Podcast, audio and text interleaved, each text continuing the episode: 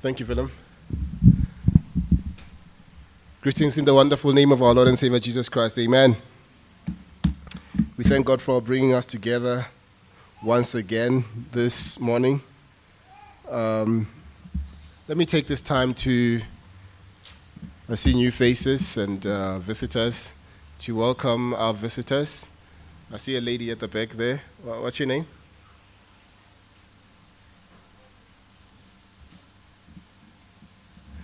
I can't hear you. Olu. Um, welcome, Olu, and I see gentleman there. Daniel. Olu, Daniel, and then there's Uncle Lo, Uncle Lo and Uncle Gavin as well in our midst. Uh, two gentlemen at the back there. Uh, welcome. Uh, feel at home. Get to know them even after church. Uh, welcome to Central Baptist Church. Um, right, um, for, for the past three weeks now, we've been going through John chapter 3, verse 16. Just looking at that uh, verse um, alone. So, uh, as I said in the beginning, that we're going to, to look at it for four weeks. Um, it's, a, it's, a, it's a verse that is well known, right? Everybody, almost everybody, let me not say that, um, almost everybody knows that verse. And, and, and, and um, when you when you when you most of the time when people share the gospel, it is a verse that um, comes to mind.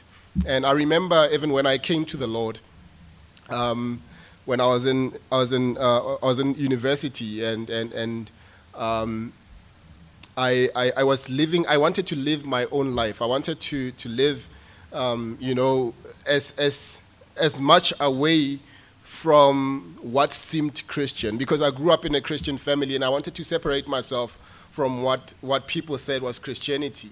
I wanted to disassociate myself with God. And um, as, as, as the months grew by, God started convicting me, and, and, and I found myself so convicted that I felt like um, at that moment when I woke up out of bed, that if I got out of bed, I would fall right into hell. And um, as, as I was scared there, scared of the wrath of God, um, scared that, that, that I have sinned against God, this is one of the verses that I remembered, right? John chapter 3, verse 16. For God so loved the world that he gave his only Son, that whoever believes in him should not perish, but have eternal life. It is a verse that is well known, but I'm afraid that it's a, it's a verse that is little understood. So, as we, we go through this text for these four weeks, my desire is that the next time we, we meditate on this, or the next time we share this verse with, with, with other people, we will do so with such depth, with such understanding, with such awe of the love of God. Amen. So let us let us look at God's word. We looked at first of all, we looked at God's love, right? For God so loved the world. Um, in the first week, second week, we looked at God's gift that He gave His only Son. Today we look at God's call, and and and God's call. We're going to look at these words that whoever believes in Him. God's call, right? Let us bow our heads and pray and, and we'll consider God's word. Our dear Heavenly Father, our Lord and God, we, we thank you for these amazing words, and we pray our hearts will truly be opened to hear your voice. That it will be your voice that thunders in our hearts, that draws us to yourself with such conviction, and that we would be people that truly honor you and truly love you. In the precious name of our Lord and Savior Jesus Christ, we pray this. Amen. Now, when, when we talk about God's love, the fact that God has loved the world, right? The fact that we are amazed by, by, by, by this love of God, we are awed by the love of God, and, and, and we even discover that His love was ultimately displayed in the giving of His Son. And we saw last week that it is not just his son, but it is his only son. right? That the love of God is ultimately and most beautifully displayed in God giving His Son to sinners as a gift.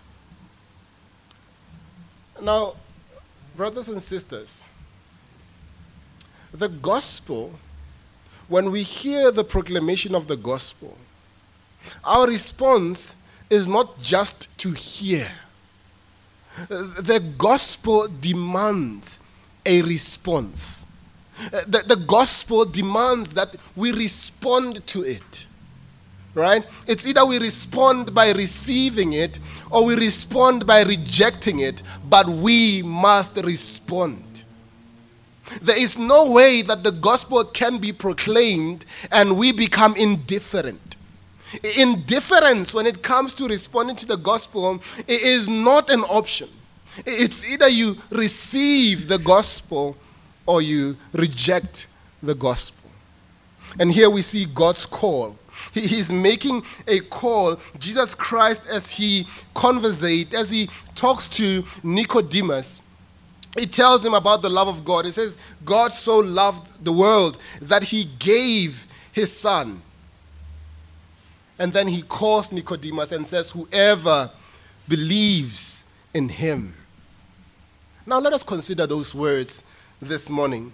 Whoever believes in him. What, what does Jesus mean when he says, Whoever believes in him? What is Jesus getting at? And I, I want to answer to, um, this, this question by giving you two things. First of all, Jesus means that salvation is a free offer to all. And secondly, Jesus means that salvation is by faith in Christ. Right? Let us look at the first one. Salvation is a free offer to all. Notice that, li- that little word. That whoever, right? Whoever it is a word that means whatever person. It is a word that means no matter who.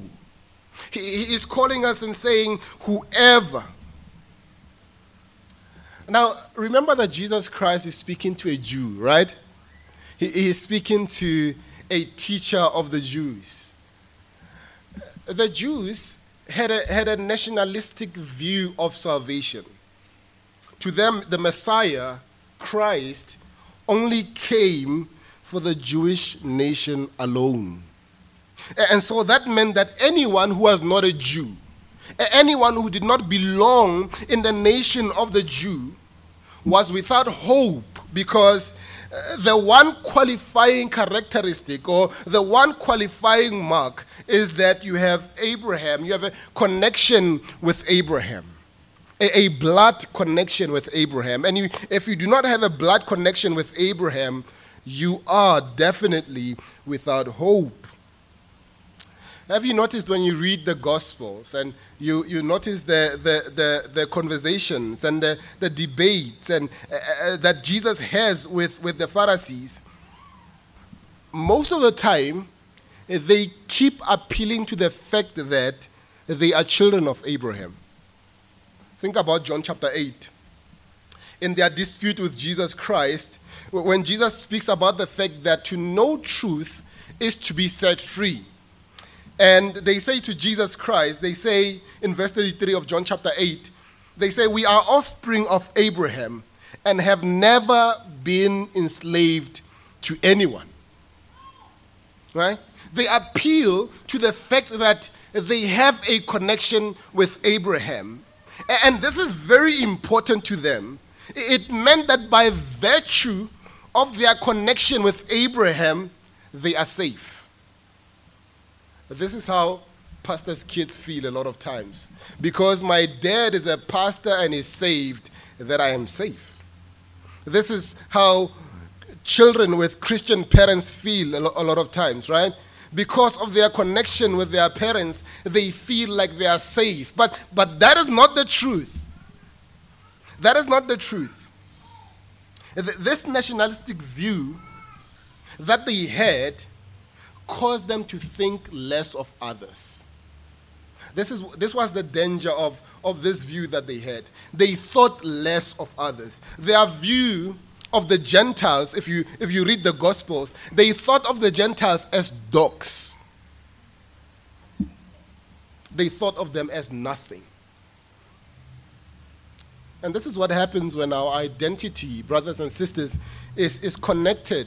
Our identity and pride is connected to our nationality, it is connected to our tribes, it is connected to our race. Uh, this is what happens, what, what, what becomes the case uh, uh, when, when, when, when, when, the, when that is a reality is that we, we start to find it easy to dehumanize others who are different from us. Right? Think about history. History just tells a bitter story of what happens when we dehumanize people. This is why we have a history of slavery where hundreds of thousands of, of Africans were taken from their lands into strange countries to toil under harsh conditions. And this is what happens when, when, when, when we, we see in Nazi Germany, where, where the Germans uh, um, uh, exterminate millions of Jews. This is what happens when, when we have, uh, we, see, even in, in, in, in our own country, the, the system of apartheid or the, the system of oppression. And again, we see that uh, th- this is what happens when, when, when we, we dehumanize people. We get things like a, a, a, tribal genocide between the Hutus and the, and the Tutsis in, in, in Rwanda. Right? When, when, when you start to connect your identity with your nationality, when you start to connect your identity with your tribe, when you start to connect your identity with your race, it is much easier to do what? To look down on people. At the heart of this evil systems is a low view of those who are different from you. And, brothers and sisters, let me say this that the gospel has no room for nationalism. That the gospel has no room for tribalism. The gospel has no room for racism. The Apostle Peter was such a person. He was very nationalistic in his view of salvation. To him, Jews were to be with Jews and, and Gentiles with Gentiles. In Acts chapter 10, God flips his worldview around by showing him a, a vision with a sheet coming down from heaven, being let down by its four corners. In it were all kinds of, of animals and reptiles and birds of the air. And God says to Peter in that vision, Rise, Peter, kill and eat. And Peter looks at all these animals that are not kosher, right? He says, By no means, Lord. By no means. For I have never eaten anything that is common or unclean. And God rebukes him by saying this. He says to him, What God has made clean, do not call common. Now, now this is where God was getting at. Uh, and, and Peter gets it. God sends Peter to Cornelius' house. Remember, Cornelius was a Gentile, right? He was a Gentile, he was not a Jew. And, and, and, and, and Peter, God sends Peter to Cornelius' house to share the gospel with Cornelius' house. And as he gets there, this is what he says. Listen to what Peter says in verse 28. He says, You yourselves know how unlawful it is for a Jew to associate with anyone or visit anyone of another nation. But God has shown me to he has shown me that I should not call any person common or unclean. In other words, God has changed my perspective, right? God has changed my perspective so that I don't identify with my nationality. I don't identify with the fact that I'm a Jew. His categories were, were further destroyed when he preaches the gospel to the Gentiles. And the Holy Spirit falls on these brothers and sisters, and they come to salvation in Christ. But as if that was not enough, in chapter 11, when Peter goes back um, to, to Joppa, fellow Jews hear that Peter went to a Gentile household, right? And, and, they call him in the meeting, and you can see them fuming. Why did you mix with these people? And, and they criticize him. That's what Luke says. He says they start criticizing him. And Peter starts to recount the story of what happened and how God saved the Gentile people in the same way he did to the Jews. They couldn't say anything, and this is what this was the response. Look at verse 18, chapter 11. When they heard these things, they fell silent. And they glorified God saying this. And this is very important, brothers and sisters. This is very important. Then, to the Gentiles also, God has granted repentance that leads to life. Do you see that? Do you see why Jesus Christ, when he shares the gospel to this man who's a Jew, and Jesus Christ says to him, Whoever, right? Just think how it strikes Nicodemus. Nicodemus is like, Whoever, really? You mean this is not just for the Jew? Jesus Christ says, Whoever. You see, the offer of salvation brothers and sisters, is not limited to a particular nation or tribe, but it is a free offer to all. In Titus chapter 2, verse 11, the Bible tells us the grace of God has appeared, bringing salvation to all people. In verses 1 to 10 of Titus chapter 2, he is talking to old men, to, to young men, to young women, to old women, to, to slaves, and, and, and every kind of person. is saying the grace of God has appeared, bringing salvation to all people. That little word, whoever, talks about every tribe, tongue, and nation. That, that little word, whoever, is a word that says to you and me that there's hope. It's a word that says to you and me that whatever sin that you think you've committed, there's hope for you in Christ. There's hope for everyone who comes to Him. It is a word that is indiscriminate. It is a word that is free. It is a free offer to all.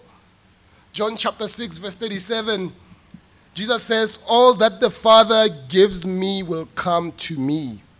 And whoever comes to me, I will never cast out.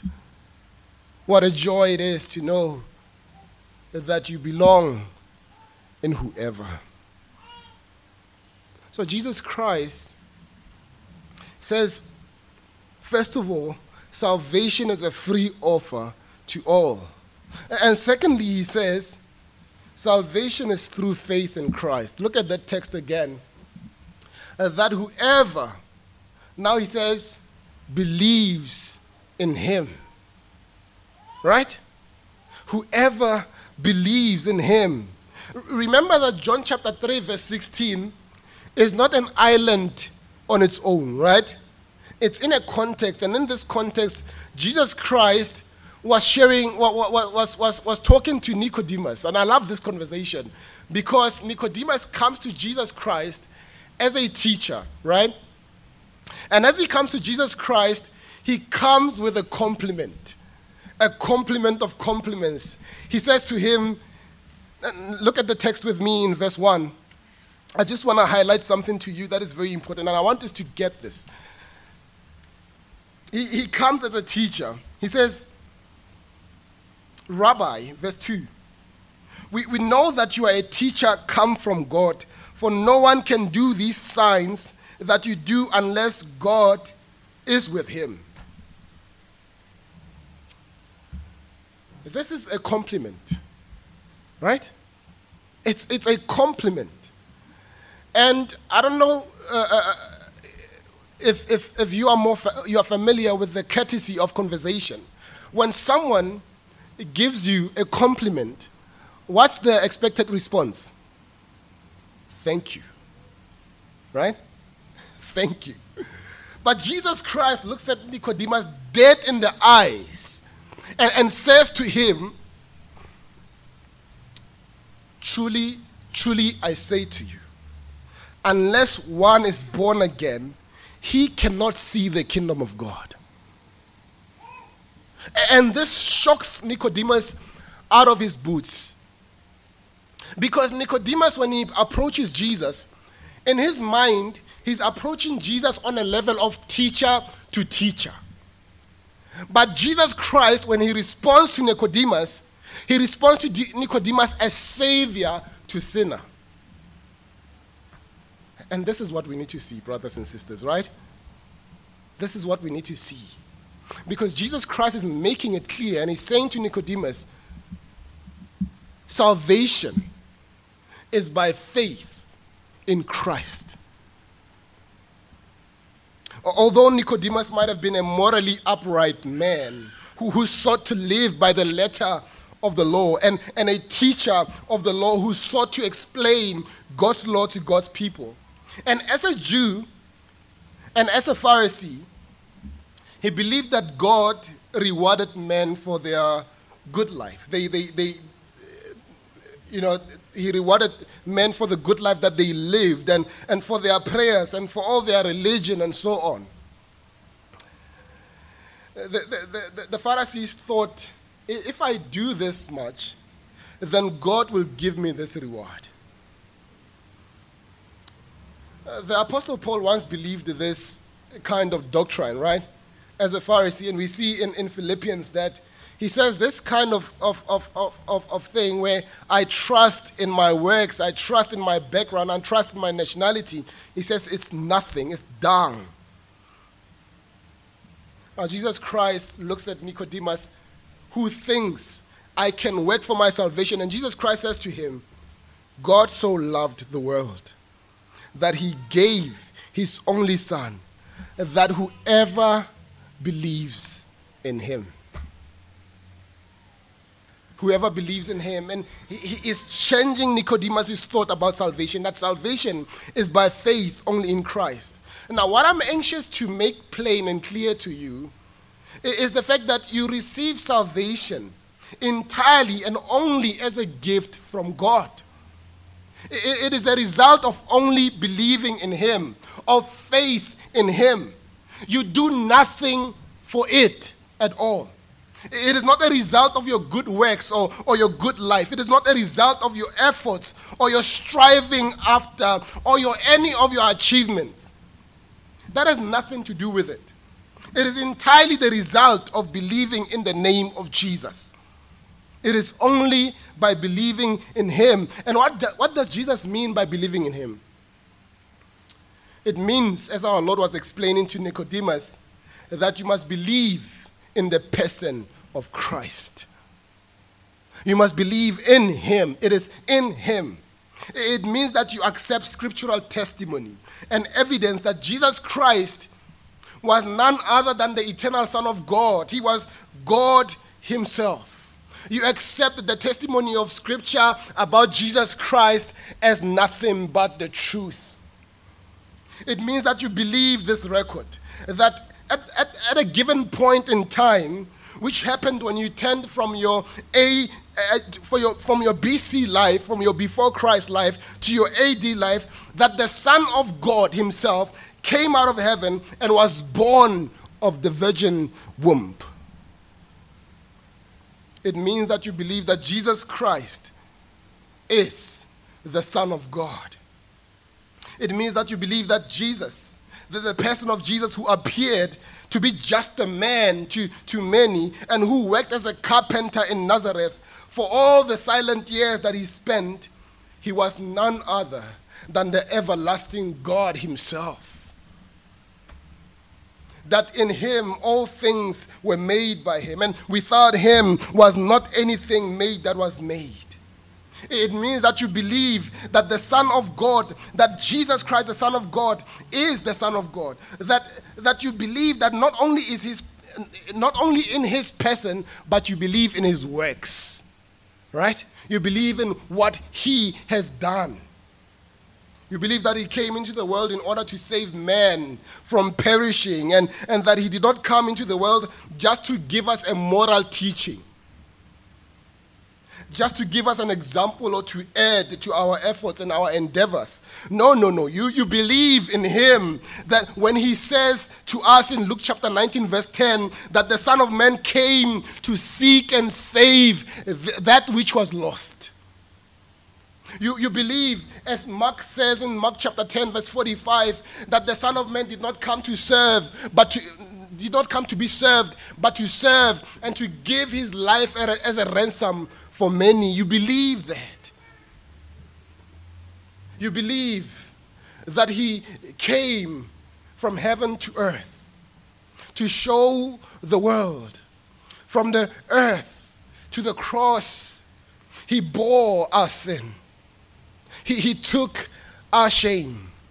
He, he, he was, he, he took the wrath of God upon him. You believe that. You, you believe that he was buried for three days in the grave. You believe that he rose again on the third day for our justification. You believe that.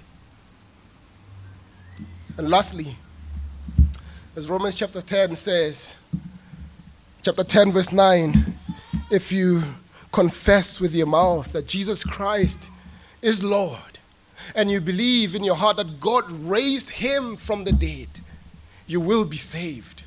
And I wonder, brothers and sisters, have you believed? Have you believed that, that Jesus Christ is indeed Lord? Have you, have you trusted that God raised him from the dead for your justification? Have you trusted him with your life? Is that where your hope lies? Whoever believes in him. We'll continue next week looking at that whoever believes in him should not perish but have eternal life. Amen. Our dear Heavenly Father, what a joy it is indeed to know that your salvation is a free offer to all. Thank you that we find ourselves today in your grace because you included us in the whoever.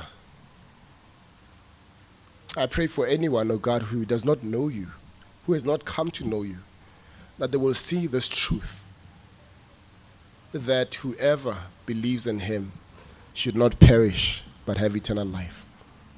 In the name of Jesus Christ, we pray. Amen.